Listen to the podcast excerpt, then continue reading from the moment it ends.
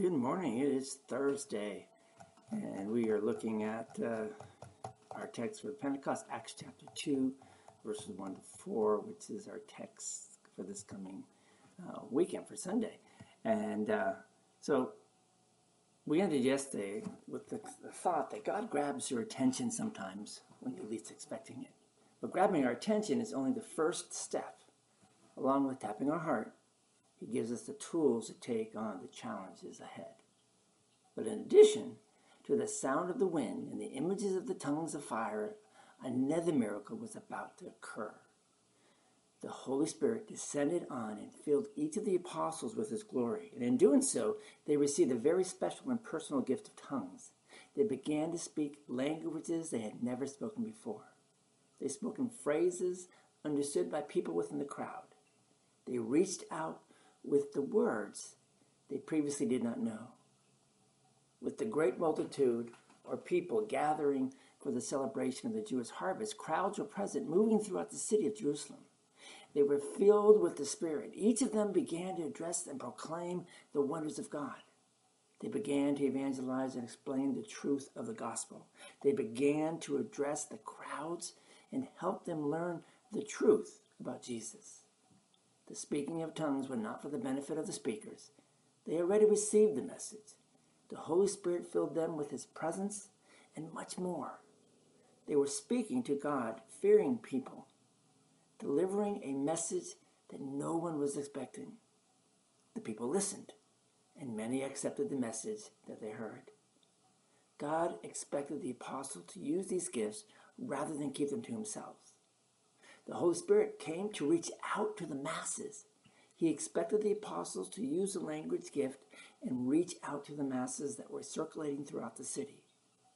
The apostles spoke their own tongues, but through the gift of the Holy Spirit, they were able to speak in a language that was not familiar to them and to reach out to the crowds and not just those from the local area in language.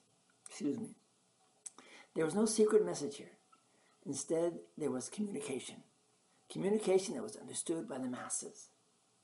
The people understood the message in their own language. And what better way to communicate a message than in your own native tongue? That's exactly why we use translations of the Bible today. It's easier for us to understand and reflect on. The crowd paid attention to, to what was said. With, with the message delivered, the results became apparent. Not only were people listening, but they thought about what was said. They listened and they believed what they heard because the truth resounded. They were enthralled by the message and accepted it their own. The Holy Spirit made the mission possible. Later in the same chapter of Acts, we read about 3,000 accepted the words of the apostles and became believers by both believing and becoming baptized. The church exploded in growth and continued its spread across Eurasia. God grabs the attentions of his people. He gives gifts to his people, and he expects people to use the gifts they receive. Let us pray. Lord, thank you so much for sharing the story of that first Pentecost as the Holy Spirit descended upon the apostles with the gifts of God and the gifts of language as they went out and spoke languages of the people so they could hear and understand and believe. And then were baptized.